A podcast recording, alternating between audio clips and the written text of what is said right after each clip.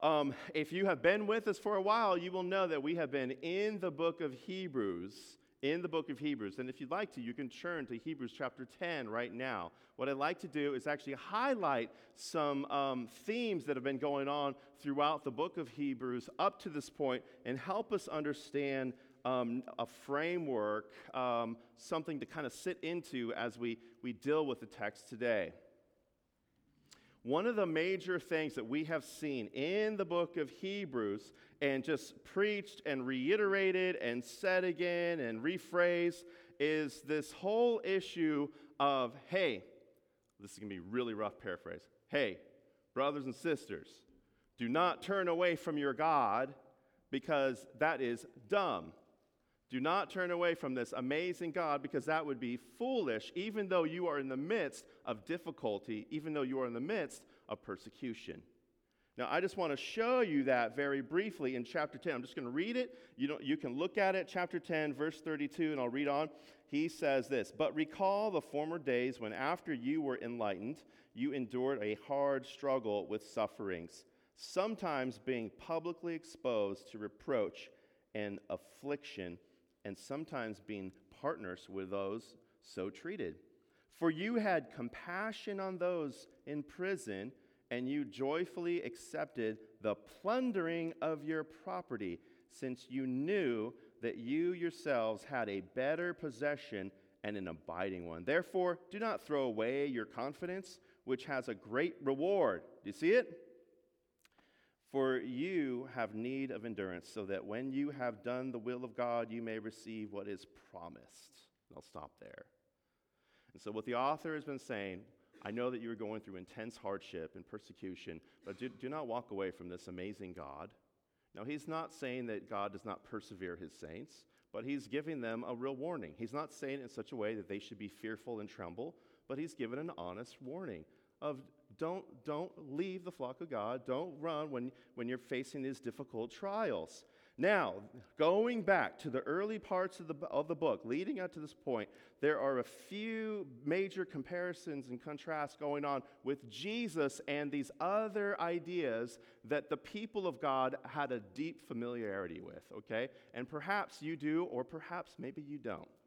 And the way that you actually will get more familiar will not be within a sermon series, perhaps, or not even with one sermon, most definitely, but through the reading of the first five books of the Bible. You see, the author of Hebrew, Hebrews has this amazing, this big assumption that everyone listening, everyone reading, actually understands to some extent, or a rather extensive extent, the, the Abraham and becoming a nation, and Moses and Mount Sinai and the giving of the law they have a great understanding of the tabernacle and the priests and sacrifice, and also the wilderness and the wanderings. He is assuming that they know a lot of detail about all of those things. Now, as he starts to unfold the, the book all the way to chapter 10, uh, chapters 1 through 3, Jesus basically is pointed out as being superior to angels. And what comes along with that is a great warning. He says, Warning, hey, look, Israel needed to pay attention to God how much more for us? And then the next section, between three, at the end of three and four, he makes this great comparison and superiority, or points out the superiority of Jesus over Moses and the promised land. Jesus is the leader, and he's a better tent. He's not just a tent, he is actually about a new creation. If Israel, uh, if the true Israel is, is Jesus, and Moses, how, if Moses was great, how much greater are the stakes with uh, following after Jesus instead of the promised land to Moses. Why would you rebel and miss out on this amazing new creation that God has made? The third warning that happens, and the comparison starts with Jesus being superior to the priests and uh, this order of Melchizedek, this mysterious Melchizedek that we talked about. And, and what they would understand was wait, the priesthood was flawed because they were hu- very human people that made very real mistakes and they had to offer sacrifices over and over. And they would die, and there would have to be more priests that would be born in order to do this, to, to ward off the, the wrath of God during that time. And what he says is, is this that, that Jesus, that the, the other fl- pr- the priests are flawed but there is something greater needed, and Jesus is it. Now, to reject Jesus is to reject God's best. That's the third warning that comes out. Now, there's a fourth warning that comes out uh, between chapters 8 through 10. And first, he starts with the contrast, once again, that Jesus is better than the, the sacrifices and the covenants. In fact, he has a new covenant. Jesus' sacrifice is better than all the others. His life has, was sacrificed as a once for all event. It is done. And to walk away from this great permanent sacrifice, why would you walk away from this great and permanent sacrifice offered by God? That is crazy. And that is essentially what he has been arguing and saying for, for weeks and weeks and weeks throughout the text leading up to this point. So they are facing these great difficulties. Brothers and sisters, I know there are times that you probably are not facing the, those types of persecutions right now. It's a good day to live where we live.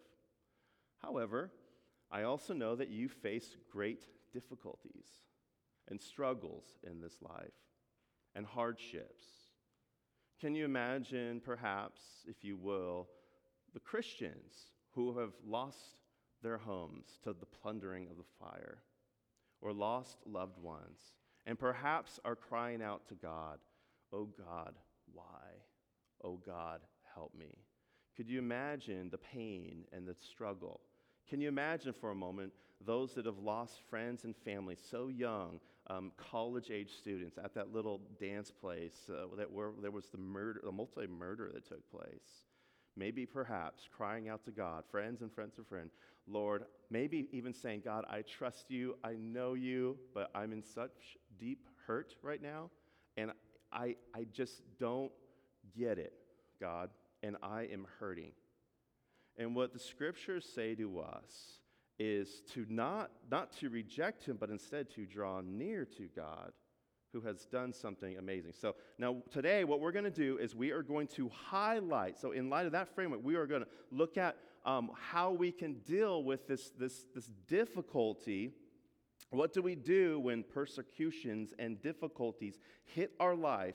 What we do is we actually turn to Jesus and reflect on who he is and what he has done. It's a simple message. This morning, what you will see is who he is and what he has done.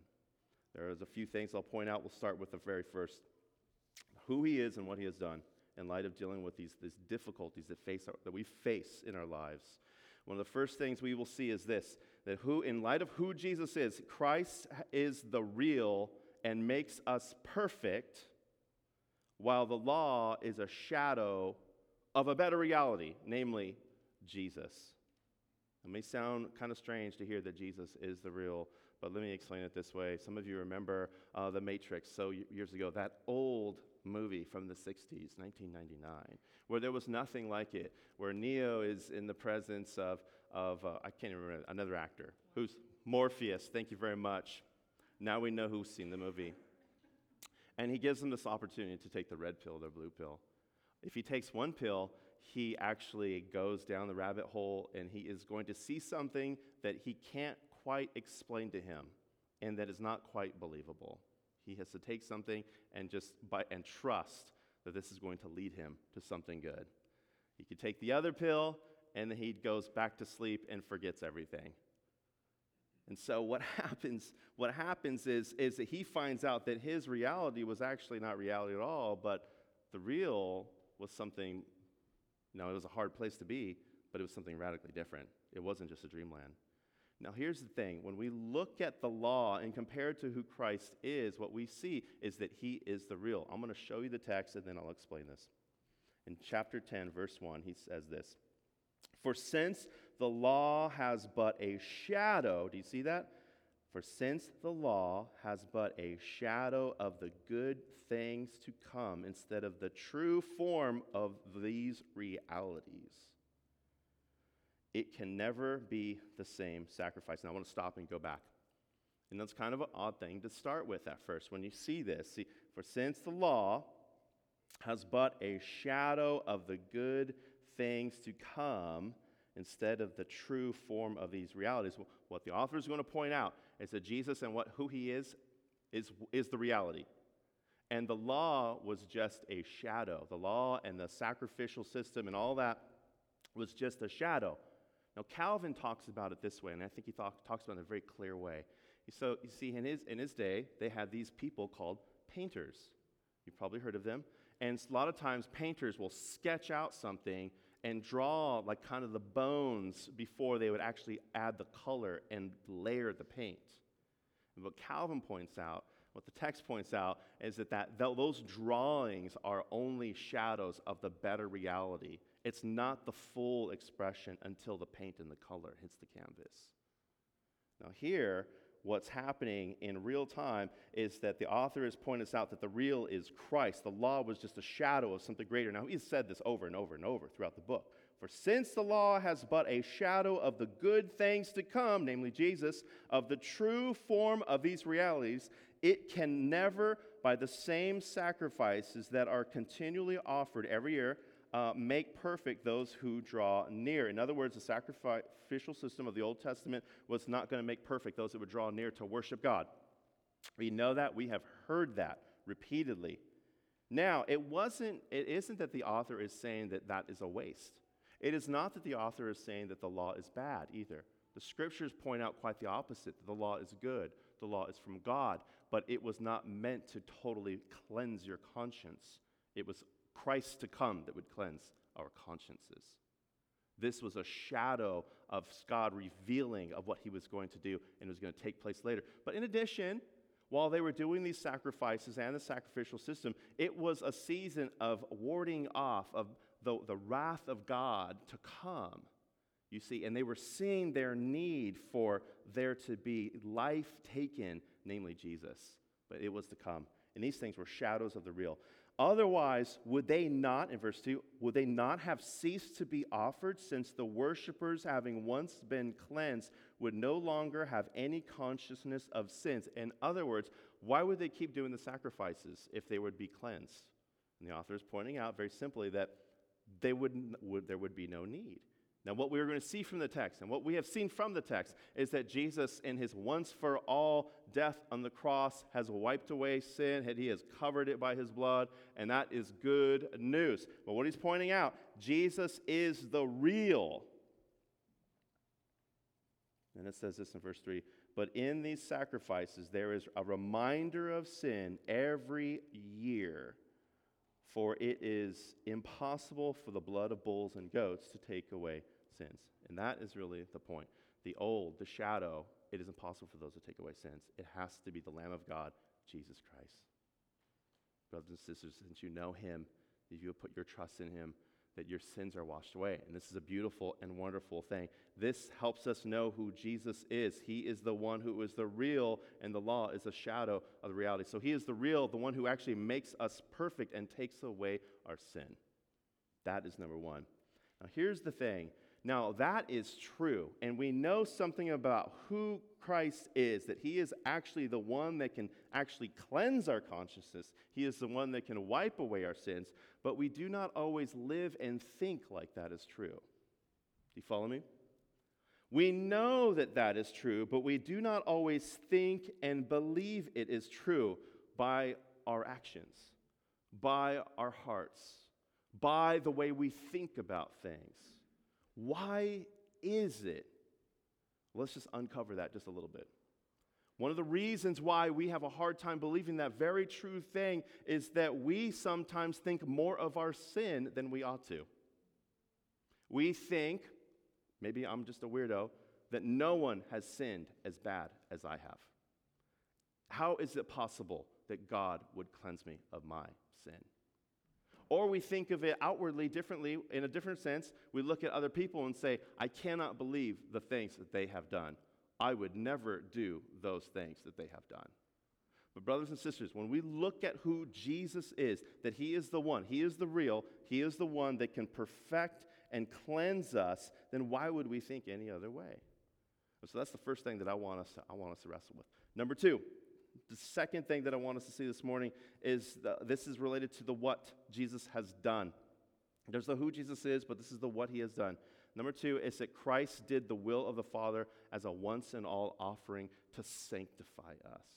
Now, sanctifying is about making us holy and making us pure with God. Christ did the will of the Father as a once for all offering. We read on in verse 5 and on. Consequently, when Christ came into the world, he said, Sacrifices and offerings you have not desired.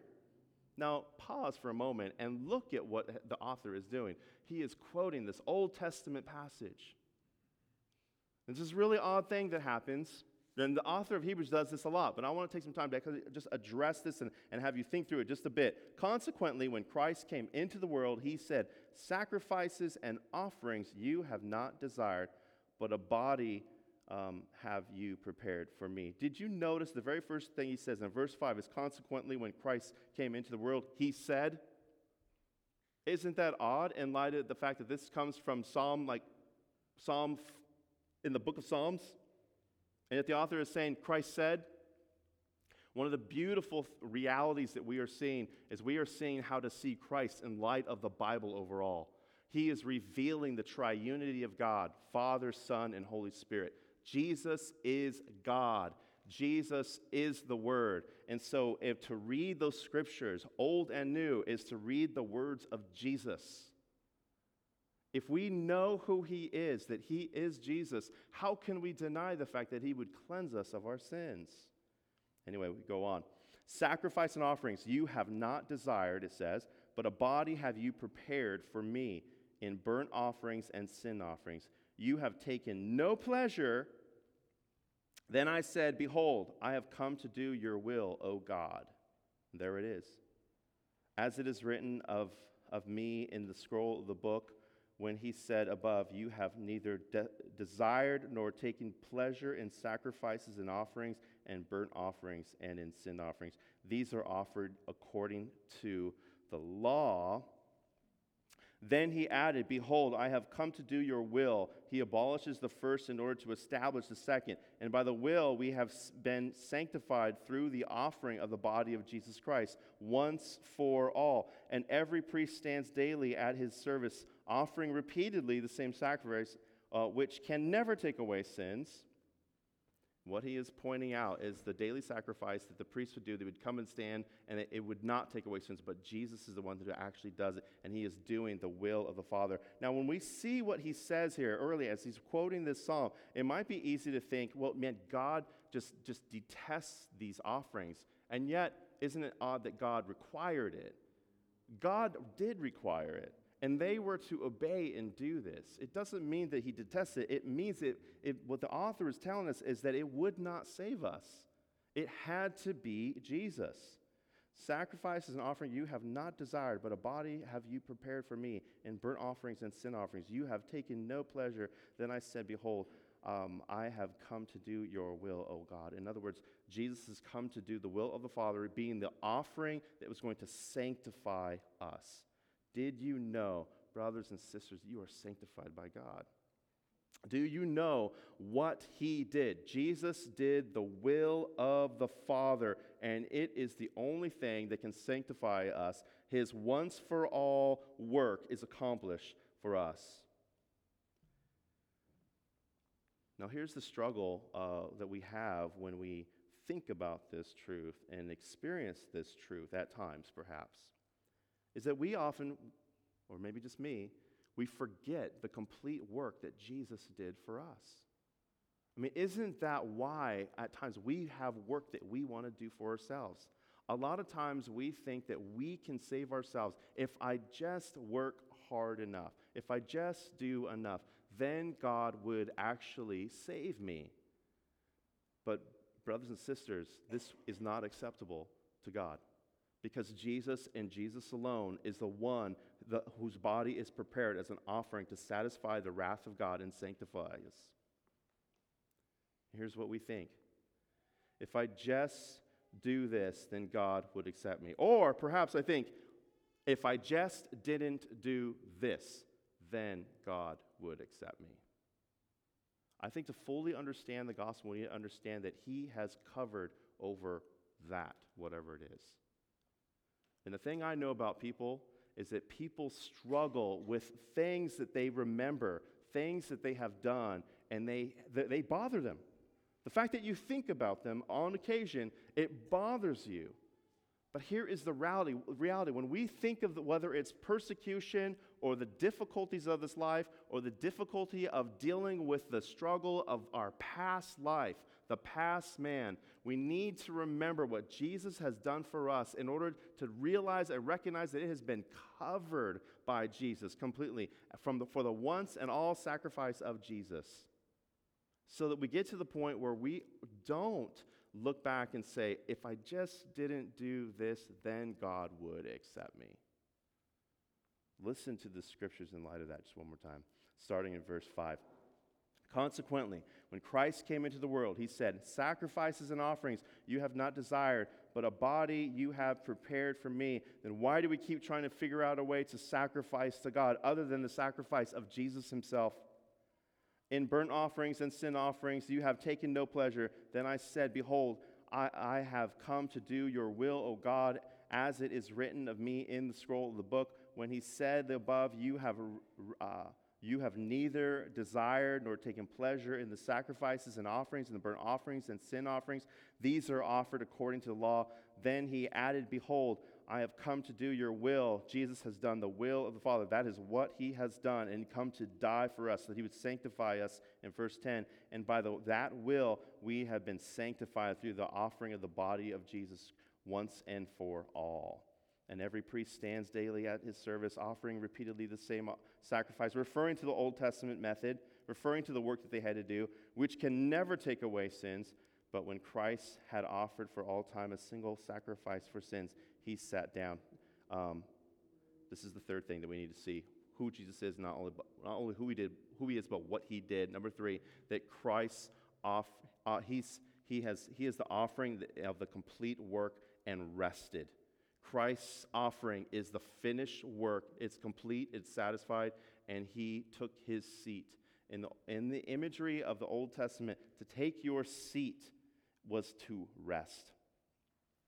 In other words, Jesus has completely finished that work.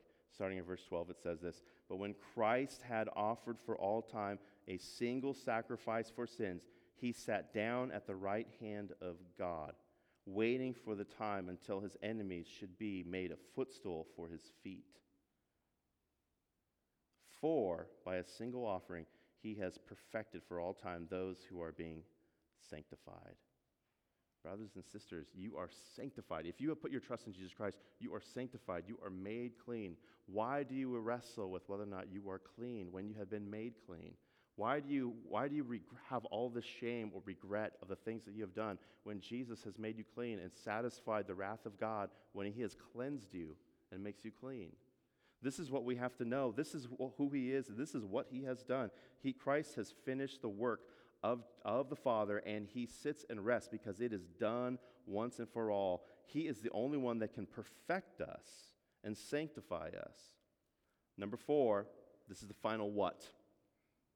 Christ blots out our sin completely. Christ blots out our sin completely. Look at the rest of what, what it says here, uh, starting in verse 15. And the Holy Spirit also bears witness. Here's the triunity of God coming out in, this, in the book of Hebrews. In chapter 1, we, we, have, we have God, and, and all the rest of the chapters, we have a reference to who Jesus is, and now we, he is highlighting the Holy Spirit. And the Holy Spirit also bears witness to us for after saying, for after saying, This is the covenant that I will make with them all those days, declares the Lord. I will put my laws on their hearts, and I will write them on their minds. Then he adds, I will remember their sins and their lawless deeds no more. Where there is forgiveness of these, there is no longer any offering for sin. Jesus is not going to be sacrificed anymore. There is a, it is once for all. It is finished. It is done. And he has applied it to his saints. If Jesus, if God remembers our sin no more, then why do we suffer in the way of remembering what we have done? Now, I realize I'm not addressing the persecutions you face, but there's the difficulties, the struggles, and the sufferings that we face in this life, and the difficulties. And sometimes those difficulties are remembering what we have done, or perhaps looking at others and remembering what they have done So when we think and or hear of something that happens in the world, or even, God forbid, in the local church, and someone sins, and we think to ourselves, I would never do that particular thing. I don't know if we totally understand the, the gospel at that point. Because what the Word of God says, it says, I will remember their sins and their lawless deeds no more. Church, brothers and sisters, shame is dealt with. Why do you feel shame? Now, there's other issues related to that. Because you might be here today and you might be struggling with, uh, no, I do feel shame. I, I do have a hard time remembering. And, and I, what you don't want to, you're not hearing from me is hearing me say, well, just try harder and then that will go away. See, that, that particular issue will be dealt with and healed as you are in Christian community with us. It takes fellow brothers and sisters to be going over the Word of God together. And in community, God provides healing. God, God does things in community. By the way, that's why we do branch groups. We want every Christian in Christian community. We want you there because you're going to read, be reading from some scripture. You're going to be praying for each other. You're going to be listening together. You're going to be walking through life together. And you, confession will happen at times. People will be re- repenting at times. And people will just need help and say, I don't know what to do. Why do I struggle with this guilt and this shame? It won't go away. And you know what? It might be a, a really long journey for you. So I don't want you to blame God or be angry at God when it is just uh, years in the making of God dealing with it. Because here's the reality, guys we live in a world that is broken because of sin. That means physically we're broken, emotionally we're broken. There's brokenness. Like, just look around. Just, just sit by yourself and quiet, and you will discover how broken you are. It's like, whoa, why do I keep remembering this? Like, oh man, I'm just trying to go to sleep. Oh, here comes a bad thought. Like, like why, why does that, like, it happens because of the brokenness and weakness and, and sin. But let me but remember what Jesus has done for us that he has blotted out our sin. I will remember their sins and their lawless deeds no more. Where there is the forgiveness of these, there is no longer any offering for sin because Christ has paid for it once for all. It is done. When you struggle with these things, what you have to remind yourself of is this Christ paid for it. It is done. That's what you should do, practically speaking. So, brothers and sisters, in light of that truth, this is we wanted to see first who and what Jesus has done, because next week we will see what we ought to do as we go through the rest of the passage in, in chapter 10. There'll be this really practical section of what to do in light of not turning away from Jesus because of the difficulties and the sufferings and the persecutions that happen in the lives of brothers and sisters. Hebrews, the author of Hebrews tells us like this, like real, this is a really short ex- uh, explanation of what we're talking about even though it's like super long. But that's really what he, the book of Hebrews is all about. Let's pray together. Father, we. Th-